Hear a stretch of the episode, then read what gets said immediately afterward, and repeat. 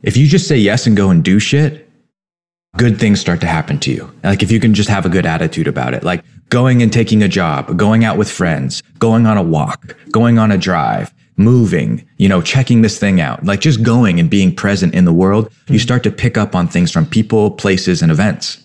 Hello, everyone. I'm Abhinav Jain, and this is the Real Abhinav Audio Experience.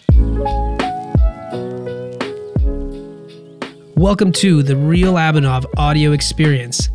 This is your host, Abhinav Jain, and I aspire to make this podcast go beyond the surface. In this podcast, I intend to bring you insights from the topmost performers, no matter what industry they're in. We talk about how they've done things differently to grow their minds and keep their physical and mental health in shape. My mission with this podcast is to help overwhelmed individuals learn ways to reduce their depression, anxiety, and live with peace and love. I just want to take a moment to thank our sponsors, Blossom Media Studio. Thank you so much for creating and distributing my podcast and taking away literally every single thing that's involved with podcasting so I can just spend the time to talk to my guests and create great episodes. Hey everybody, welcome back to another great episode. Today I have Vanader, aka Evan. Again, I met the gentleman on TikTok. As you guys know, I've had a lot of fun on TikTok lately. The Discord community is on fire. Make sure you check that out. Yes. Evan, how are you today, man? Doing good, man. It's a Sunday. I'm in the middle of moving. And so I'm getting like everything, like tightened up. It's the great purge. It's all right. When you move, it's the great purge. We're like eating all the stuff in the back of the freezer and we're trying to clean out all the cabinets so that we have less boxes to move. And so my life feels like it's chaotic, but sitting down at my desk and talking like this helps bring me back to like center my chi, what I mean? Yeah, I bet you, man. Yeah, moving is crazy. My mother-in-law just moved next door here in Pacific Beach. So we're like two families now here. And God, moving is always such a, like you said, a purge moment, but it was really rough. We were like, you might gotta get rid of some of this stuff. This apartment's smaller than the last one, okay? You can't put all of this here. But she's like, but I'll throw it away later. I'm like, oh my gosh. So yeah, it's a whole thing when you figure it out. So Evan, thanks you so much for agreeing to be here first off. I love your content. I appreciate what you're doing for all of us out there. So folks that don't know Evan, I'll give a quick little background. He's an entrepreneur, more or less. He's an inventor who became an entrepreneur.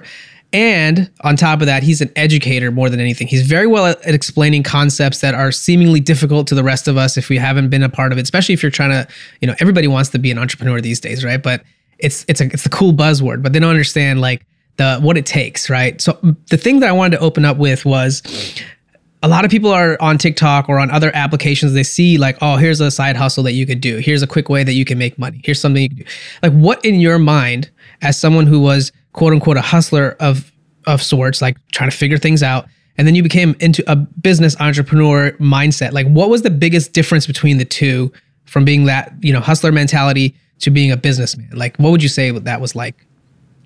Before and after Rich Dad Poor Dad. The book? Yep. My life before Rich Dad Poor Dad, my life after Rich Dad Poor Dad. Occasionally you come across books, occasionally you come across YouTube videos or even movies sometimes.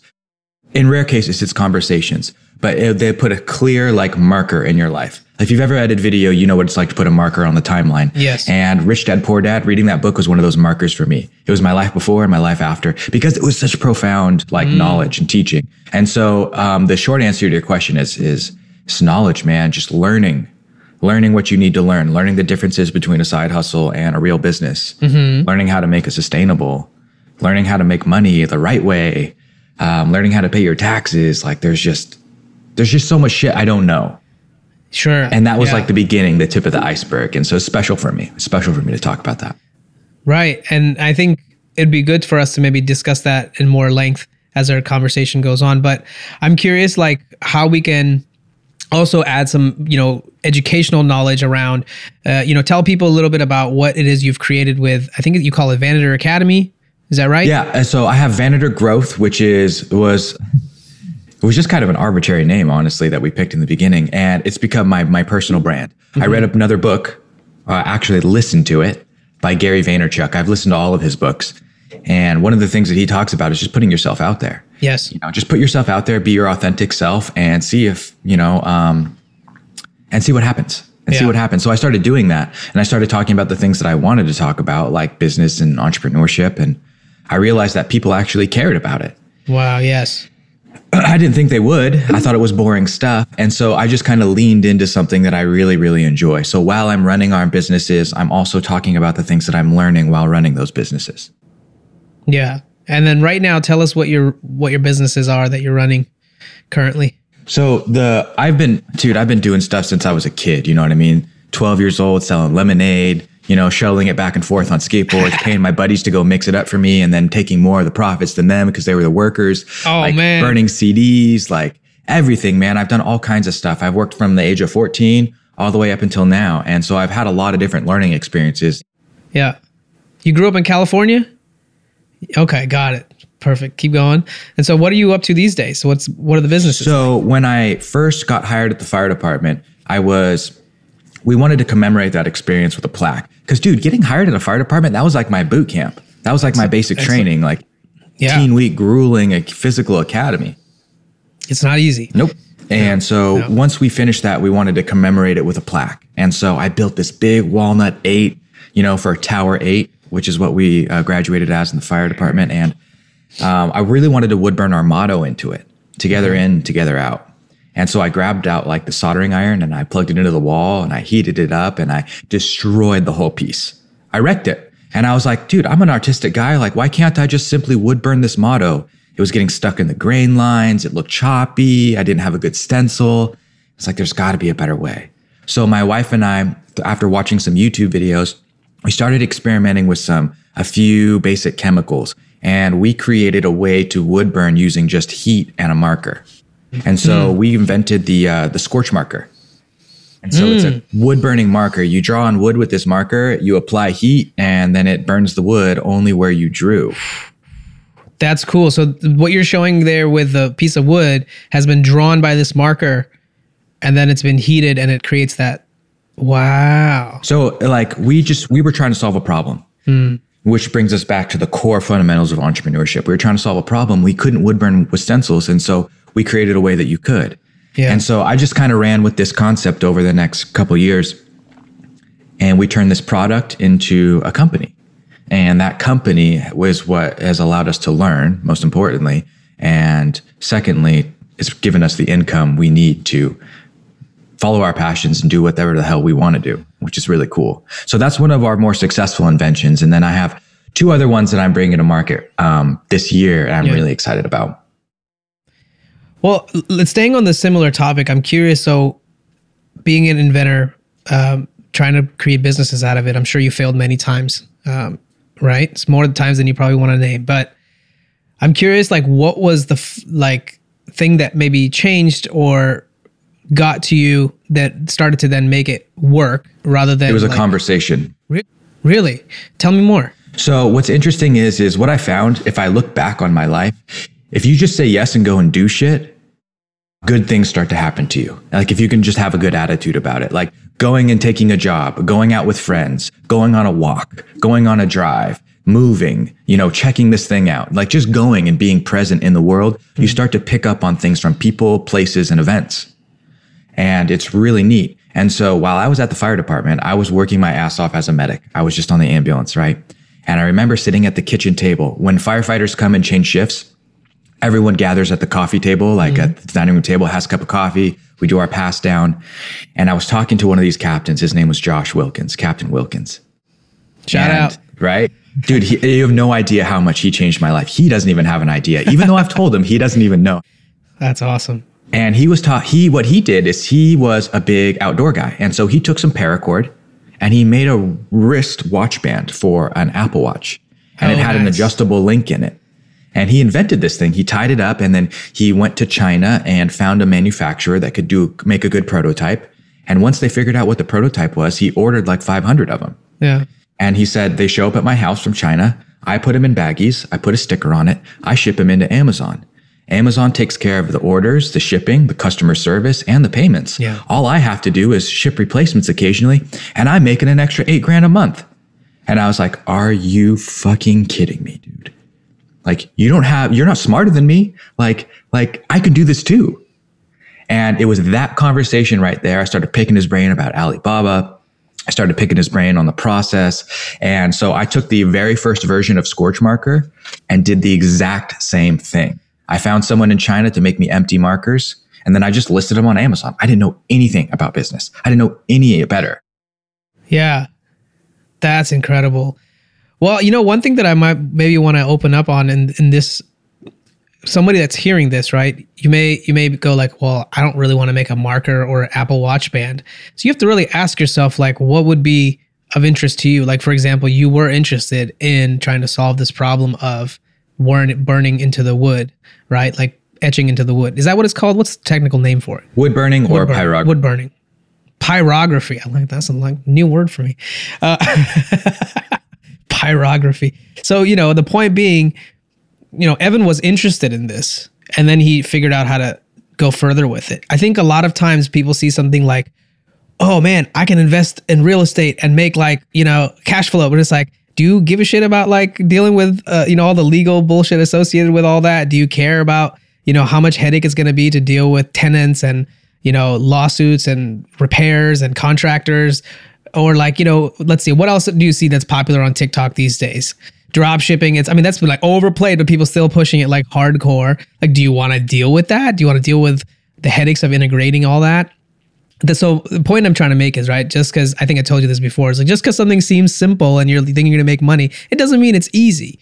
But I think what makes it a little bit more digestible is if you're genuinely curious and interested in it. Well, no, right? No, I would 100% agree because, dude, it's hard as fuck to build a business and to make some serious money. Like, it's really hard because you reach certain levels and you can't go past that level until you learn more. And you have to be willing to learn more to get up to the next level. It's like leveling up every time you learn some new shit. And so there will be bad days. I have them all the time. I had one this week where I was just like, man, I don't want to fucking do this today.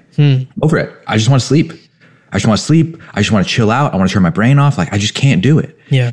And the good news is that those days don't happen very often. But when it's something that you actually give a shit about, it makes it easier to get through the hard days.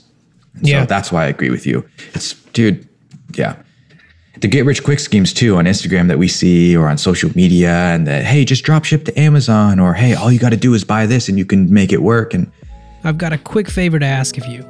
If you've been enjoying this podcast, I'd really appreciate if you could take 1 minute of your time and leave us a review on Apple Podcasts. It goes a long way, and I'd really, really, really appreciate it. If you've already done that, thank you again. Please share this episode with someone you know, a friend or family member. Download the episode or share the link, whatever works for you. Now let's get back to it. It doesn't work always. It's hard. No. There's more to it. Mimi knows a lot about that. She's experimented in that space. Man. She's been successful, but it wasn't right overnight. No, it was really funny because when we're talking about my wife, by the way, Mimi, she looked into drop shipping for the whole like last year and a half. She's been just going through all the different ways that, you know, you could try to make money. And when we did try the drop shipping thing and we were sitting at a restaurant, all of a sudden she got like 4 orders and we're like, wait, we just made money while we're getting drinks. This is crazy. You're paying for the drinks today. And then you realize like, oh, and then COVID happened. You're like, shit, how are we going to ship all this? Like all the complexities of drop shipping just got way worse as soon as like COVID hit. So we're like, well, this business is going down south quickly. Let's figure out something else. But anyway, like my point is, you know, at the end of the day, if you're not interested in it and you're not curious, it's just going to be very hard to keep going. And then the one thing you mentioned very interestingly, which is that you have to learn continuously. And a topic that I was curious to talk to you about was how you've been able to continuously learn and, you know, just how to learn in general, which most of us don't really know, I would say, especially if you're, you know, under 25 years old, school has been weird. You've been over Zoom, right? Which, okay, fine. It's not the best, but there's so much out there that's on the internet with videos and courses and, you know, your academy as well that's offering like more concentrated information. I'm curious, like what that trajectory has been like for you. Is there anything you could offer to the listeners around, you know, how you've begun the learning path and what helped you to be better at learning, I suppose? You play video games, Abhinav? Do I play video games? Not so much. The last time I played video games was before high school. I played a lot of Grand Theft Auto. Okay, so you get it. Yeah, I get it. You understand it. Look, I played a lot of video games growing up as a kid. Yeah. Played a lot of online MMOs, RPGs, like first-person shooters. And it was something that I really fell in love with, man. I really love video games. I still do to this day. I played a lot of video games growing up, and it was something that was really near and dear to my heart. So when I'm learning nowadays, I literally like feel like I'm unlocking different parts of my skill tree. Like I can level up my character being me. You know, I spent a lot of time leveling up my characters, investing in myself, and being the best I could be on an online video game. So why the fuck can't I do that in real life? That's the only difference between us and like the people who run shit, is that they just know different things. They just have a bigger skill tree. They've just unlocked more skills, and that's it. So they started out, you know, a little bit higher up with some more skills, you know, fair enough. They paid to play. We started down here. And so we have a little bit of a gap to make up, but we can do it. And we can do it. And so every time I listen to an audiobook, every time I go through a video course, every time I learn something new, like I get that sense of empowerment. Like I just unlocked another area of my life, and I know more and I can use it more. And it feels good because it directly translates into dollars, knowledge, relationships. It has a profound effect on my life. So man, dude, if you look at it as a skill tree and unlocking stuff, it can work. It can work. That's fascinating. I don't think I've ever heard anybody talk about it that way with video games. You know, that's, yeah, that is something different, because when video games are so popular today and we kind of have always demonized them as like, oh, it's a waste of time. What are you doing? But like, dude, you can learn that's and apply that same thing in your regular life, which is, what are we all doing here? We're all playing the game of life, I suppose. Yeah. Evan, we were talking about learning. And you mentioned to me something very fascinating, which is that video games were actually an avenue for you to level up your real life, because you understood that just because you can learn these skills in the game doesn't mean you can't do this in real life. And that's such an unlock for anybody listening here who's into gaming and seems to like look at that as a maybe even an addictive hobby. Like, let's find the positive in that. How can we play that character or that style of character in real life? So tell me how... like how much of that is still in your repertoire? How did you start with that? Like, tell me like kind of the bite-sized steps maybe that you took in the beginning. Sure. Like I remember you talking about audiobooks a little bit, like maybe a few things like that. Like how you learned. When I first started playing video games, it was Final Fantasy XI, and it came out in around the year 2000. And so that was a while ago. That's 20 plus years ago. But it was the first like Final Fantasy, like online, massively multiplayer online RPG. So, you know, there's no saving, there's no restarts. You just is. It's just like life. You progress through it.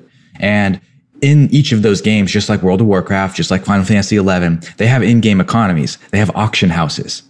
And that's where I started in business, to be honest with you. I started figuring out how to create currency or create money by providing value, by going and farming these items and selling it on the auction house, by learning enough skills to craft these items to sell it on the auction house for profit. And I would make in-game money.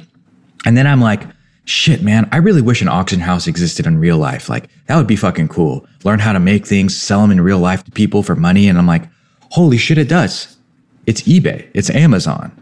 Like, it's a real thing. Little bit different rules, but exactly the same concept. And so I took a lot of the things that I loved and a lot of things that I learned from playing online games and just copy and pasted it over into real life.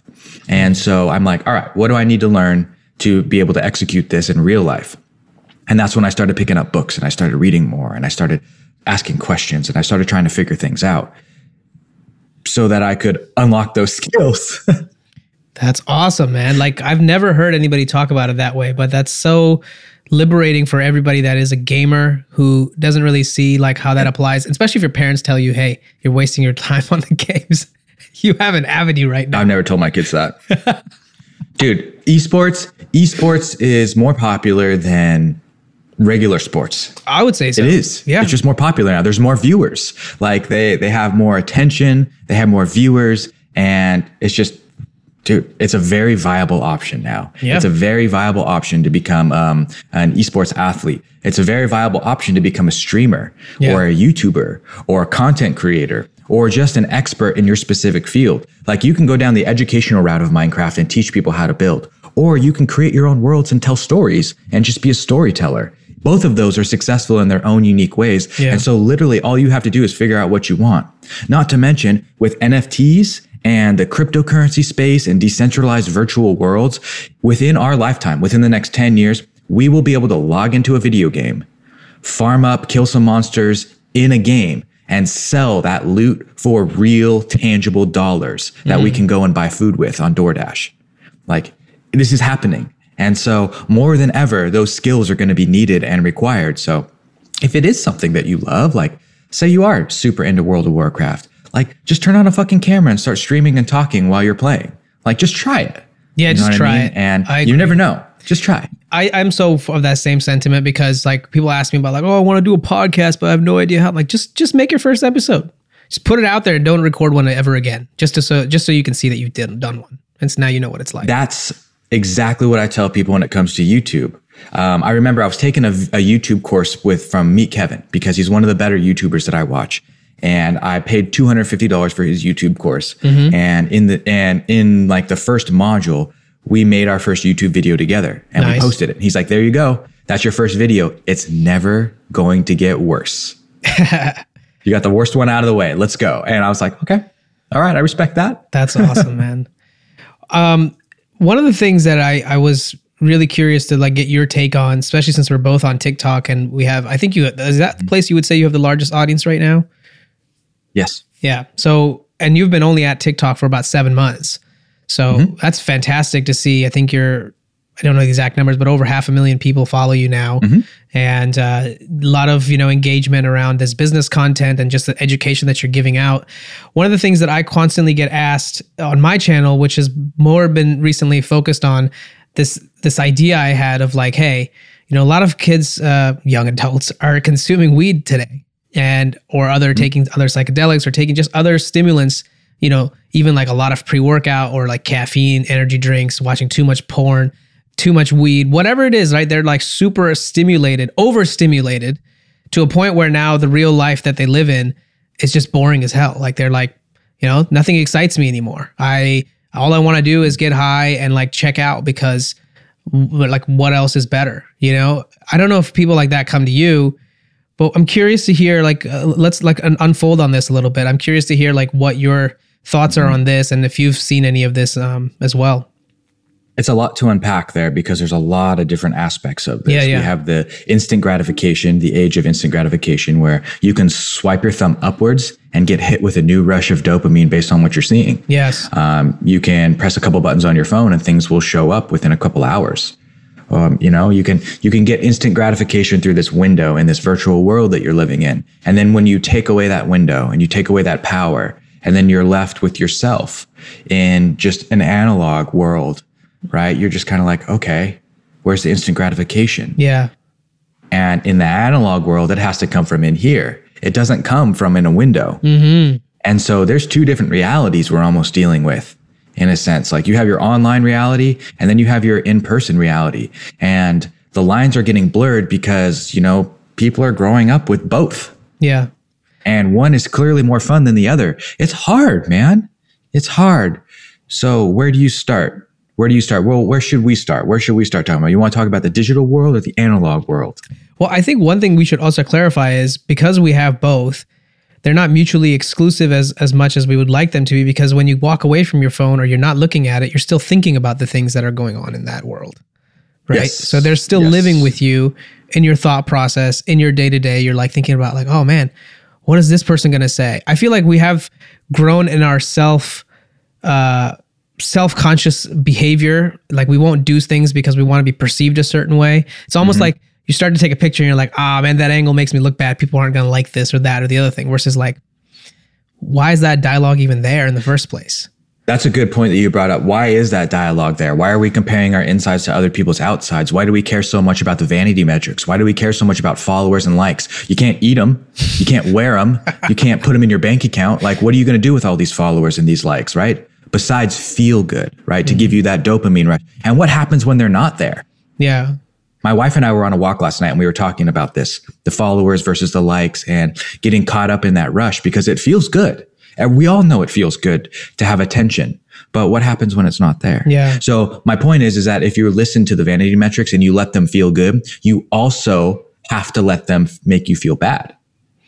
If you listen to the good praise, oh, you're so great. Oh, you're so pretty. Oh, you're so beautiful. You're so handsome, blah, blah, blah. You have to listen to the haters too. Yes. And so I've adopted kind of more or less blinders that I've put on. And this comes from Gary V. Quality of content is completely subjective. We have no idea what you're going to like versus what I'm going to like. Maybe the video that I spent 6 hours making, I think is amazing, but you're going to swipe right past it because you don't give a shit. Yeah. So then it becomes, okay, if quality is subjective and we can't bank on quality, we have to go with quantity. And if you're going to do quantity, you can't take the perfect selfie every time and put out massive amounts of content. You have to do something that you love, something that you genuinely like. That's the only way to put out quantity, to give people a chance to find you for what you do. And so that's how I handle that situation. But I understand that a lot of people don't handle it that way. And so I don't know, maybe... I don't know, man. What do you think, Abhinav? What do you do? Well, it's very interesting because for me, I've been trying to, let's just say a part of me wanted to be famous for a long time because I felt like I wanted to, you know, give the value that I've had. When I got into bodybuilding and I started actually getting somewhere with it, I was shocked at when I would just post like, I didn't think anything of it. I would just post like back in the day on Facebook, like, hey, man, this is just a grueling workout. And I would just post myself like, you know, doing my thing. And it would motivate people that I knew back home in India, like that's where I'm from, to actually, to like start. Were you born there? Yes, I was born there. Yeah, yeah. How long, how, to what age? So I moved here in 2002. I think I was about 10 years old or 9 or 10 years old. Yeah. What part of India? I'm from New Delhi, actually. Really? Yeah, yeah, yeah. Okay. So when I came here, it was really like weird because I had lost all my friends, right? And didn't know anything. Just parents immigrated. We came here because of my brother as well. My older brother, he's disabled. He has, I guess it's a disease you could call it. It's called muscular dystrophy, but we don't know if exactly that. Where basically he is not able to hold contractions in his muscles, so he can't walk for long periods of time. And we also just felt that he'd have a better quality of life here because everything is accessible. So my dad, you know, sold off his business and everything, just packed everything up, and we just moved here and became immigrants that were like, my dad started working at a gas station, all like just starting from the bottom. Yeah. What's he doing now? He's retired. My parents are retired. Well, my mom still works. She's a nurse. And that was it. Like we basically had a lush life in India and we closed shop, came here, started at the bottom. And, you know, my parents aren't like super rich or wealthy or anything, but you know, they're doing good. They're healthy. Everybody survived COVID. My grandma's still with us, which is cool. So, you know, life's good. But the reason I was saying all this, I suppose, is back, that's, you know, super interesting, dude. Yeah. Well, I'd love to tell you more if there's any part that sounds good to you. But more of it was like, I was shocked that what I was doing at a small scale was inspiring somebody else across the seas that I don't see, that I don't hear from as much, to do something better for themselves. The reason I got into health and fitness is because a lot of my family has had health issues, right? And some of it's self-induced, some of it's diet-based, some of it's just stress-based and all these things. So when I was growing up, you know, my house was definitely, you know, like it was hard at times. It was definitely hard. And when I got to an age where I was like, okay, I want to take care of my health. So that way my family has a better chance of, you know, whatever I do, they'll benefit from me being healthy rather than me being kind of stressed out and you know, out of shape and all that perpetual loop. Like I really saw what it does because I seen it in my own house, and I wanted to break the pattern rather than anything. So when I got into this working out life, I thought, okay, this is giving me something that's very critical and not talked about at the time. Like this is early, you know, late 2000s. People weren't really like all about like, hey, let's go to the gym and all. Like there was a gym culture, but it wasn't like on social media. This is before like Fitness Fam and like IG Fitness and all this stuff that popped off later. Like this is, you know, way before. This is before CrossFit, man. It's way before CrossFit for sure. So like I always felt like I'm onto something, and not a lot of my friends worked out in like high school and stuff. Like they didn't know, except for the people that were in football and all. So I was like, what is up with that? Like, am I weird? But I also was, you know, I was bullied. I was always kind of fucked with because I was different, and I'm an outspoken guy. So I would speak my mind. I don't give a shit if you want to beat me up. Like you can't stop this no matter what it is. It's kind of what's my attitude. And that got me into trouble a lot, but it's fine. Like that's how I always was. But when I discovered working out, and I actually started noticing, like I would do like dips on the side of my bed frame for 50 days. I think I started with like not being able to do more than 10 dips. And by the end of 30 days, I was able to do 50 dips on the side of my bed frame. And my triceps was starting to pop up. And you were like, and then the people were like, what the fuck did you guys do? Like, what is he up to? And that's when I was like, wait a second, what I'm doing is working and it's inspiring other people. So I got really addicted to that process. I was like, I got to do this more. I want to like really get in shape. And then I met a former bodybuilder who really kind of saw a vision. He was like, you have like, you know, if good insertions, I can see that you can, you know, this and that. And I'm like, I don't know what this old man's talking about, but maybe I'll listen. And he gave me like a workout regimen, like to kind of structure my routine for 5 days of the week or 6 days of the week. And I followed it and started to see results, saw the same people coming in and out of the gym, looking the same year after year. And I kept looking different every year. And that just really got me hooked. And the reason I guess this whole rant is about, and why I talk a lot about fitness, is that moment in my life where I felt very uncertain and I was, you know, in my teens. I didn't know what I would do in the future, what career I would go to. But I realized that if I was just taking care of my health, it was almost like I didn't know, it was almost like a meditation. I had never even heard of the word meditation then, but it almost became a daily ritual. You know, I was very religious about it. And it's like self-care almost. Yeah. Like before we used the words like self-love and self-care, like this is exactly what it was. And it was very rewarding. Going back to the slow burn reward, that's what it was. Like, cause you don't get a body in a day. You don't eat one salad and you're healthy. You don't get fat with one burger either. So like keep that in mind as well. Like some people guilt and shame themselves for eating and like indulging. It's like, it's never going to be one meal. It's going to be a series of bad habits or a series of good habits, right? Like they say, like proper preparation prevents poor performance. It's a very important phrase that I learned when I was in bodybuilding, right? Like you keep yourself prepared with your food and then you won't eat shit. Like if you don't have food ready, you're going to eat shit. Like little things that you're going to want that convenience. Yes. Convenience is, I mean, there's a convenience store right next to me. Like I could go in there, buy a bag of chips and an energy drink and I'm good. Like you'll be full, but it's not going to do any good to my stomach. You know what I mean? Like, and I feel like these things weren't talked about as much because I grew up in my house and it's full of snacks. It was an incredible thing for an immigrant family to come here and to be able to like buy an abundance of food. Not necessarily that it's all good for you, not necessarily that it's all good to eat, but like, I don't even know if my parents necessarily knew this stuff as well as we do today. And so I think it's super important today to like going back to the topic of physical world and our like technological world. It's like, you have to take care of your physical health. Yes. Whatever that means to you. Like you don't have to be a bodybuilder like I wanted to be, but you have to do something, like whether pick an activity you like, you know, if you like running, biking, what do you like to do? Dude.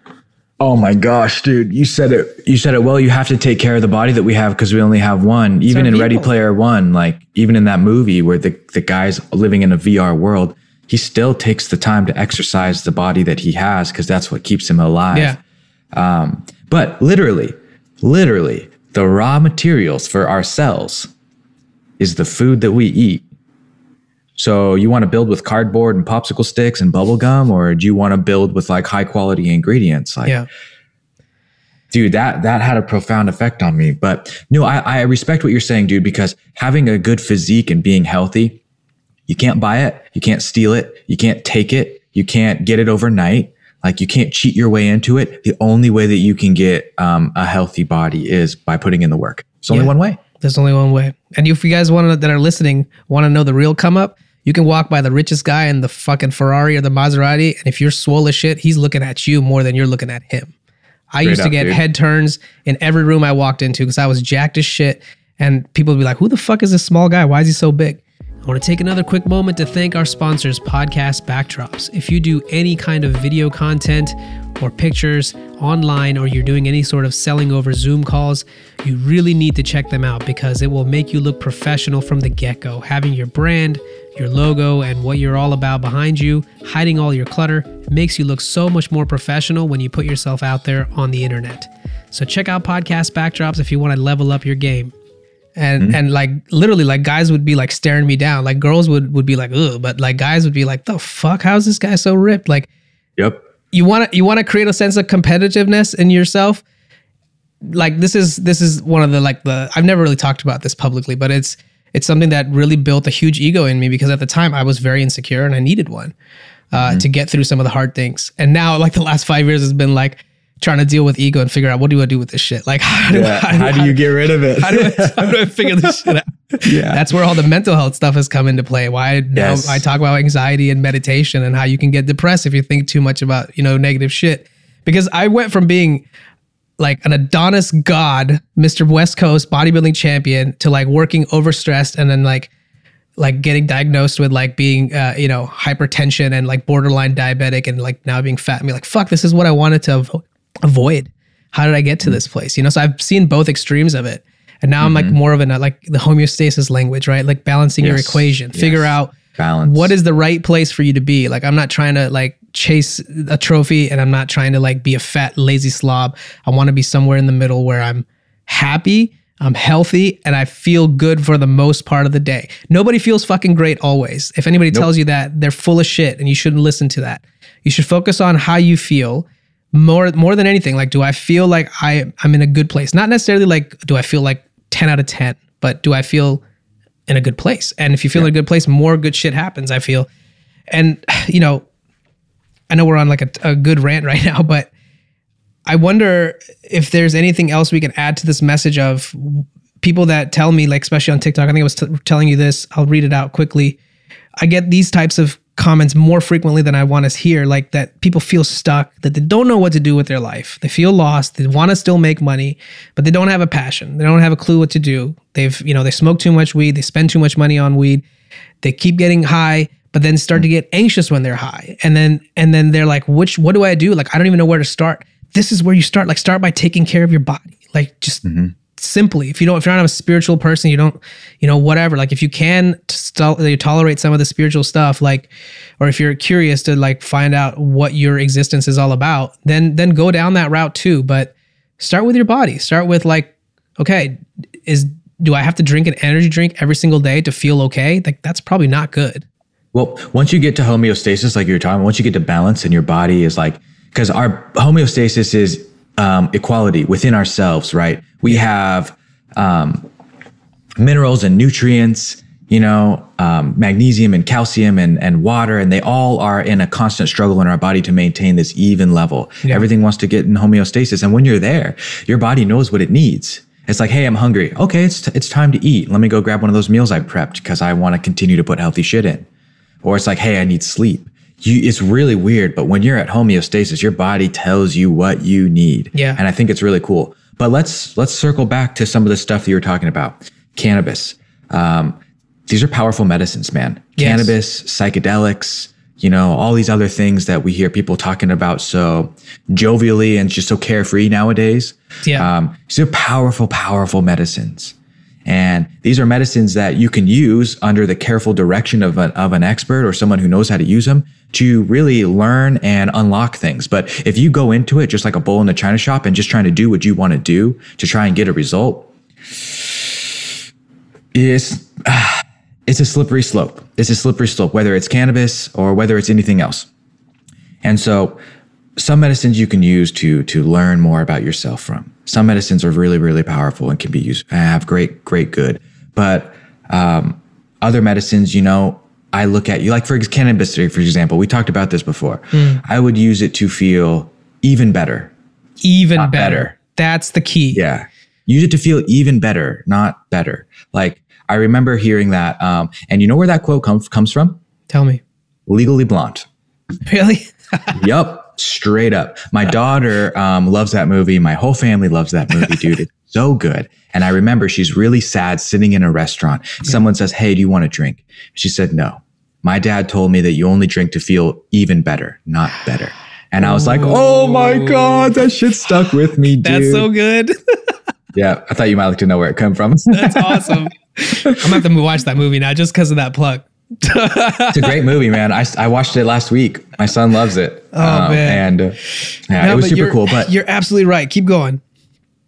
My point is that there's a balance you can find. And if you continuously repeat the same thing over and over again, expecting to get a different result, it's never going to happen.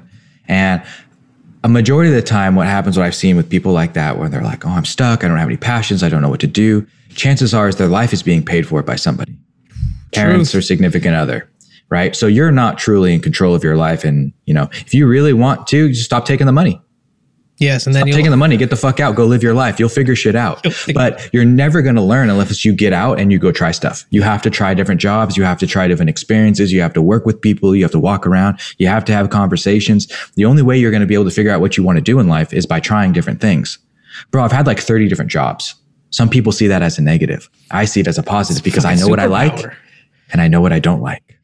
Yes. And to stay on that, I've said this very recently, which hit with people was, if you can get to a place where you are good at something and you like it, you're killing it. You don't need to go chase other shit. I know people always want to like broaden their horizons and all, but like finding that place where you love it, you like and you're good at doing it. A lot of times, like I want to be like a great, you know, I don't know, basketball player, but I'm like 5'5.5" with shoes on. Like I'm not gonna be able to dunk. Like, you know what I'm saying? Like no matter how much I try and I love the game, I'm not gonna be that good at it. So it's like being real with yourself, have that self-awareness. But if you can find that balance, like for me, bodybuilding was like ideal. I'm like, I'm a short guy. I looked up a ton of short bodybuilders like Lee Priest, you know, and I was like, dude, we're the same height. And I looked up, like I met several of these guys. I'm like, we're the same height. How are you so big? I could get big too. Like I don't need to, you know, so figuring out and then, it works for me. So I can go down deeper into this rabbit hole. Like finding that specific thing that you know you could be good at, and the only way, like you said, 30 jobs it took for you to figure out all the things that you know you like and you don't like, then that's what it took. Like you're still so damn young, right? Like me and you both, so young, dude. We still have so much. We're probably gonna live to 100. We're probably gonna make content till we're 100, and it's gonna be awesome to listen back to this, and like, you know. So I think for everybody listening to this, you have to keep that in mind. Like there's really no other way around it. I know we like to hypothesize and get lost in the thought loop of like, this can happen and that can happen. Especially when you smoke weed, you could get like, I say it's like the gain is turned up to 12 and you're just you have like parallel threaded thinking process. And now you can vividly imagine and all that. And it's almost like you've now put on VR glasses into your thought processing engine. And now when that you take that off and you look at your real life, like shit, man, I'm not doing none of that. And the way I trick some of them is like, well, think of that as you've gotten a glimpse about the future now. What if you took that and then applied it to your current life and figured out a way to get some of those things that you've seen a vision of now? Because you saw that you could be whatever it is that you want it to be. You've vividly now experienced it. You know, like what would it feel like if I had $1 billion? If you can really sit and feel with it, like that's what it's going to feel like when you have $1 billion. It's not going to be different. You know, because I do a lot of visualization, a lot of manifestation. Yeah. I do a lot of meditation. Well, meditation for me is Wim Hof. I do Wim Hof breathing. Yes, that's great. I'm a huge fan. I do it every single day. I've been doing it for about a year now, and it's huge. Yeah. I picked up this Kriya called Inner Engineering is the program. I picked up this practice from Sadhguru. I don't know if you know the guy. He's really big right now. Indian mystic, yogi. Probably a real yogi, not like a Lululemon yogi, right? So he taught me this thing about 4 years ago, and it's really changed my life. This is when I was very depressed, and I felt like some of the things that these young adults have been telling me. But at that time, I was already successful in a career, already making a lot of money, and still felt like that. And I was smoking a whole lot of weed. So I realized like, okay, this has unlocked parts of me that maybe it's like I've seen behind the curtain now, and now I really can't come back from it unless I actually make real changes, you know, to make myself feel better again. And that was, a lot of that was like, okay, meditation was a good foundation to start practicing every day, because even at that time, I was not interested in working out. I couldn't get myself to go work out. So the other thing that people don't remember or realize is if you don't, you know, working out is a very physical activity. You got to do it. You got to move your body, you got to do stuff. But if you can do a meditation, something that you can sit still or, you know, actively meditating is the whole thing too, but sitting still, when you don't feel like doing shit, when you're just laying in your bed and you're sulking and you can still figure out a mechanism to change your state, there's so much power in that. Like you don't have to go outside to do anything. I recommend it, highly recommend it, that you go outside when you feel like that. But it was having somebody that was clinically like diagnosed as depressed and all, and I didn't want to take antidepressants because I said to myself, I put myself in this position, I'm going to get myself out of it. Straight up. And in those positions, I realized that I have to find ways that I can practice getting myself out of this without having to do anything. Like my mind was so like cutting all the shit down. So it's like, oh, well, so that means I always have to do this. It's like, no, like what else can we do? You know, like everything would be like, dude, yeah. It's like learning a habit. You learn how to meditate, and now you have a new tool that you can use when you need to use it. Yeah. And invariably, what happens is you find out like, oh, I like this. I like the calm state of presence that I'm in. I like being in the moment. So I'm going to do this a little more often. Yeah. It's just like learning how to lift weights properly. Like, oh, I can see the results. You know, it's not like you have to do it every day, but you know how to get what you want. Yes. And a lot of people don't know how to get what they want. They don't even know the questions to ask. Yes. You know? And that in and of itself is a whole quest. And so you can see that there's layers on layers on layers of things that you can learn to live a better life. But you just have to start somewhere. You literally just have to start anywhere. Start with bodybuilding, start working out, start with good nutrition, start with meditation, you know, yeah. Start with not using cannabis, start with going outside and going on walks. Like, what do you want to do? You just pull a thread and you just keep going down it. But the important thing is to take contrary action and start, because we can think about going to the gym all day, but we're never going to change. Not going to do anything. Not going to do anything. Well, off air, we did talk a little bit about, you know, you use cannabis as well. Mm-hmm. I'm curious if there's anything from your use of it. Have you learned kind of like a way of balancing that out or like rewarding yourself with it? You know, whatever it is that you could share, because I know a lot of people listening to this are trying to either quit or slow down their weed habit so they could be better. So I'd love to hear your take on that. I'm better when I'm not under the influence of anything. I just am. My brain fires faster. It works better. My personality is completely present. And I feel that when you take a hit of cannabis or something, for example, and you're under the influence, it puts like this foggy focus mm-hmm. in your mind, where only the direct thing in front of you, you get locked in with those alpha brainwaves, right? You get locked, puts a foggy focus. It wraps you up and it's like, no, just stay right here. Right? We're not going to do anything different, right? You're going to get stoned into this state of looking straight ahead.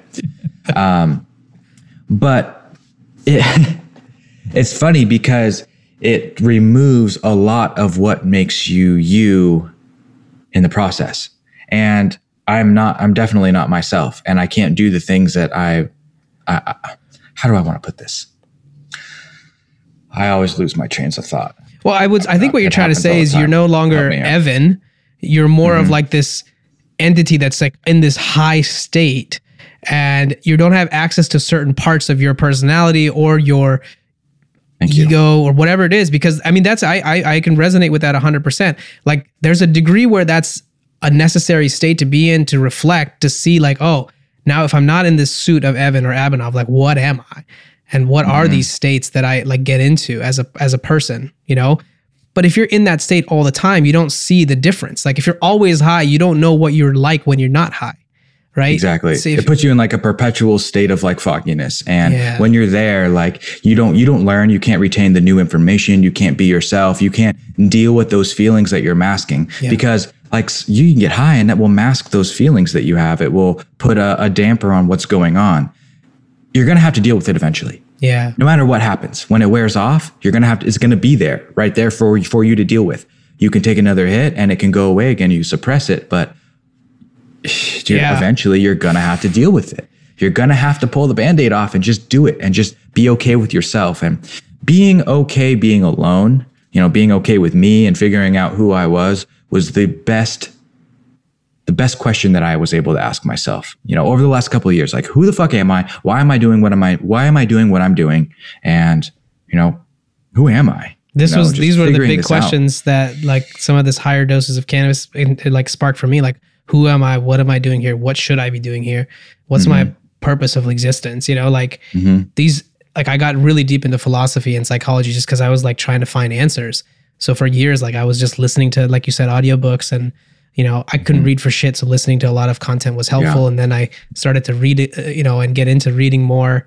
And yeah, like go into it. Like if you get anxious, go into studying anxiety. If you get like depressed, like learn about it, figure out, there's plenty of literature and people have put a lot of good stuff out there. Like go into what it is you're experiencing rather than trying to run away from it. Right. And then you will find a way out, like at the end of the day. Mm-hmm. And I think with weed, it's really come to a conclusion for me, which is you can get high on anything you want, but at the end of the day, it comes down to what are you going to do about it? Like you can go get the biggest insight in the world, go get ayahuasca out, go get DMT'd out, go do whatever the fuck you want to do. But at the end of the day, when you come back from that high, what are you going to do about it? That's well said, because those things are not going to fix you. They will only reveal truths about your problems. That's it. They will tell you the truth. They will help you find out like what's wrong and what's going on inside, but they won't give you answers and solutions and fix it. So now you'll know the problem. Fuck, what are you going to do? What are you going to do? Right? And there's so many things that you can do. There's so many ways to live a healthy life, whether it's just mentally, spiritually, physically. And it's an exciting rabbit hole to go down. But what I found, and I distill it all down to two things for me, really, because you know it's confusing, it's existential, it's a little weird to grasp. So I'm like, okay, what two things can I chase after to get me to where I want to go? And those two things are meaningful relationships and meaningful work. That's it. Love it. Because when you get to a certain point, there's certain things that money can't buy. You just can't buy meaningful relationships and you can't buy meaningful work. And I found that after studying people like Ray Dalio and all the other people who have made a lot of money and really written about and articulated their thoughts about it, they're like, man, like money only gets you so far. It's meaningful relationships and meaningful work. It's good conversations and good food with people that you love. And so that's what I chase after. And so I found that whenever I'm in a place of weirdness or I'm lost, I'm like, okay, am I pursuing meaningful relationships and meaningful work? If the answer is no, then I'm like, oh, okay, let me swap here. Yeah, man, we're so much on that same page. I love that. You said it really well. You know, I've had a great conversation with you, but I don't want to close before asking you if there's extra topics that we should maybe get into before wrapping up. I know I had maybe thought about asking you about like sort of the specifics of the business program that you've put together, because you've pretty much distilled down for anyone that's trying to start a business, all the nonsense that they're going to run into and how to get on a focused track that will get you to a point where you can now operate your business and then focus on the important things, right? So I'm curious if you can maybe share a little bit more about what those are, maybe high level. And of course, we're going to link everything in our show notes, you guys. So if you're interested in, you know, joining Evan's Academy here of business content, you should definitely check that out. But maybe you could give a little bit of that for the listeners. So an interesting thing happened when I started putting myself out there on social media, because I was afraid, dude. I had like crooked teeth and like I didn't know I didn't like the sound of my voice. And when I started posting on social media, it weirded me out. I was very uncomfortable. Weird, yeah. I promise you that goes away, you know, after about 60 to 90 days, you find your voice, right? But what I was doing when I started presenting business information and teaching people on social media, because it was something I was passionate about, I started taking Zoom calls with people, right? I just put a link in my profile. I was like, hey, you want to talk to me? Like, let's fucking talk. And so I got the most random group of people that book calls with me, hundreds of people, right? New business owners, 17-year-olds who want to learn how to make money, 25-year-olds who need to open up a Roth IRA, 65-year-olds who want to start a dropshipping business, right? Anything. What I found was that they all seemed to have the same set of problems. They weren't taught how to effectively make money for themselves without working for somebody else. They don't know what steps they need to take to build their own business out. They're like, they don't know what bricks to buy at the store to build the right foundation. And I've spent time assembling that knowledge. 15 years I've been putting together stuff on how to properly do this. And so after talking to all these people, I'm like, holy shit, your problems are all the same. Like boiled down, distilled down, it's all the same shit. And so I was running out of time. I was running out of time to physically like teach everybody on Zoom and whatnot. So I'm like, I got to find another way. I have to find a way that can teach people when I'm not present. And so I sent my family out of town for 2 weeks to go visit the in-laws. And I sat down right here at this desk and I was like, I built out an outline. I'm like, I'm going to record a video course to teach people this stuff. And so I did. I recorded 50 videos and I made legal docs and I made a whole outline and emails and syllabuses and quizzes and whatnot so that people didn't feel like they had to go spend $200,000 in debt to get an education they're not going to use. Now you can just learn what you need to learn from a specialist, skip all that bullshit, and start your own business and empower yourself. That was my whole journey, was empowering people through education. I love educating, man. That's how I view myself as an educator. I like it too. And you're right. I do have a knack for taking complex topics and making them simple. And that's one of my superpowers. That's the way I look at it, at least. I love it. And so I'm like, let's use this superpower, dude, and let's teach people the essentials of business so that they can empower themselves for the rest of their lives, no matter what they want to do. And that's why I did it. And that's not where we'll stop. You know, it's just the first thing that we've decided to put out. And I call it Vanader Business School. And, you know, I have a ton of students and it's a ton of fun watching people grow and learn. But I really like that education, man. I really, really like teaching people. You know, the old adage are, give a man a fish and he'll eat for a day. Teach him how to fish and he'll eat for the rest of his life. Was that Jesus? Yeah, it was. It was, in fact. And so I'm teaching people how to build their businesses so that they don't have to go ask people a bunch of questions anymore. Mm-hmm. They'll know. Yeah. They'll know what to do. And it's an incredibly good feeling when all the pieces click in your mind and you know what steps to take next. Just like a workout plan, right? Yep. Like most people don't know how to fucking work out. Like, what do I do? Do I do buys and tries? Like, do I do chest and back together? Like legs one day, like rest days? What? They don't know how to put together a plan. But once you have a plan and you put it into action and you actually understand like how it works and it clicks in your mind, you're like, oh yeah, I can do that. Yeah. That's what I'm trying to do with education and business. No, I love that because one of the biggest, I think it was a Tony Robbins quote, is like the enemy of, like inaction is like a complexity is the enemy of execution or something like that, right? Like if you think it's too difficult, you're not going to do it. So if you can boil it down to something very simplified that you can follow, because at the end of the fucking day, how do you eat? You chew one bite at a time. You don't put the whole thing in your mouth and then like expect to just digest it, right? I like that. It's the same thing with everything else you do in life. Like, yeah, you want to build a business. Yeah, you want to make more money. You still have to live a minute a day at a time. Like you can't live faster than that. So get the fuck out of your head and do what you got to do. Yep. Evan, now imagine you can get 1% better a day. Like, well, that'd be great. And you could probably dip 20% the next day, like the market does. And that's okay too. Yes. You're not going to go up 1% every day. If somebody tells you that that's possible, yeah, it's also possible to dip, but that's okay. Like embrace the whole thing. You're going to have shit workouts. You're going to have workouts where everything hurts and it doesn't go well. It's okay. Mm-hmm. Yeah. I love it. Man. I really wanted to ask you this question, but I feel like you've answered this. But it's like, what do you dream about? I suppose, like at night when you're sleeping, for life, for humanity. Like, what do you dream about? You know, it's a very orbiting the Earth with my family in my own spacecraft. No joke. That's cool. I want to start an asteroid mining company in 2050. I want to go up there and mine asteroids in the Kuiper Belt. I'm going to call the company Juke Limited after one of my favorite fiction novels. And I'm going into space. There's a lot of steps along the way, you know, that we've got to get to, a lot of milestones we got to make. But dude, I literally daydream about that weightless feeling with my family, getting to see the entire Earth and having that sense of oneness. I dream about that shit, dude. I dream about hanging out with my kids and like the moments. I dream about these moments that we get to live together with clarity because I don't have to worry about all the bullshit on the outside because I figured it out. I figured out how to make my businesses run without me. I figured out how to become financially immortal. I figured out how to build a retirement. I figured out how to be healthy. So now I can resort to living in the moment with the people that I love, with meaningful relationships and having meaningful work. I literally daydream about this shit, Abhinav.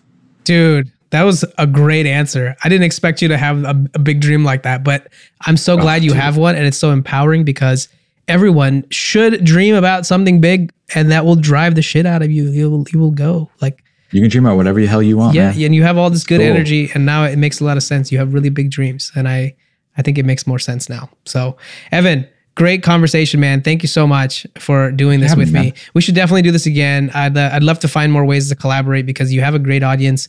And if there's any value I can bring, like with my background, I'd love to find ways to do that. Oh, that'd be amazing. We'll definitely come up with, I already got a few ideas in my head. Sweet. All right, everybody. Thank you. Check out all the links in the show notes here.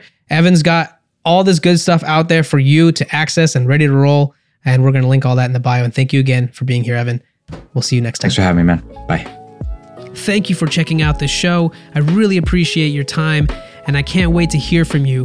If you want to give me any feedback or want to get in touch, know someone that I should put on the show, reach out to me on Instagram, TikTok, LinkedIn, wherever you are online. You bet you can find me there. Just search for The Real Abhinav. Thank you and we'll see you next time.